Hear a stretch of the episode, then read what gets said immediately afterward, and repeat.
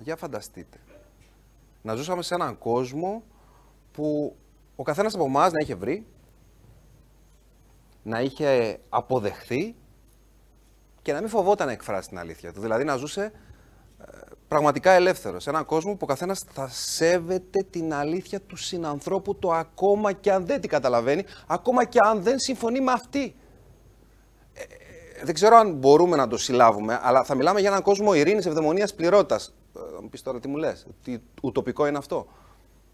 Αλλά τι φέρνει τους πολέμους, τις καταστροφές, το, το, το, το φθόνο, την οργή, ότι δεν σέβεται ο ένας την αλήθεια του άλλου. Γιατί δηλαδή να μην αποδεχόμαστε αυτόν που έχει άλλες θρησκευτικές ε, πεπιθήσεις, έχει άλλα σεξουαλικά πρότυπα, έχει άλλη ιδεολογία, έχει άλλη αλήθεια, ρε αδερφέ. Και θέλουμε ντε και καλά να επιβάλλουμε τη δική μας. Μα γιατί; Τόσο σημαντική είναι η δική μας αλήθεια. Εμείς είμαστε δηλαδή το επίκεντρο του σύμπαντος, ντε και καλά. Γιατί; Φτάνει. Ναι, είναι ένας ουτοπικός κόσμος αυτός που χτίζουμε μαζί. Λέγεται το νησί του ανθρώπου. Να γιατί σας αποκαλώ συνοδοιπόρους. Να γιατί σας αποκαλώ συνοραματιστές. Γιατί ένα, ένα ουτοπικό μέρος, αυτό το νησί του ανθρώπου, του δώσαμε όνομα, τίτλο, κάτι να ξέρουμε τι φτιάχνουμε, όπου χωράνε όλοι όσοι πιστεύουν ότι ναι, το ανέφικτο είναι ένα παρεξηγημένο εφικτό. Τα έχει πει καλύτερα ο δάσκαλος, ο μυθιστοριογράφος, ο ποιητής, ο Νίκος Κατατζάκης. Αυτή είναι η αξία του ανθρώπου, έχει γράψει. Να ζητάει το αδύνατο και να είναι σίγουρος ότι θα το φτάσει. Φτάσει όπου δεν μπορείς, παιδί μου, γράφει αλλού.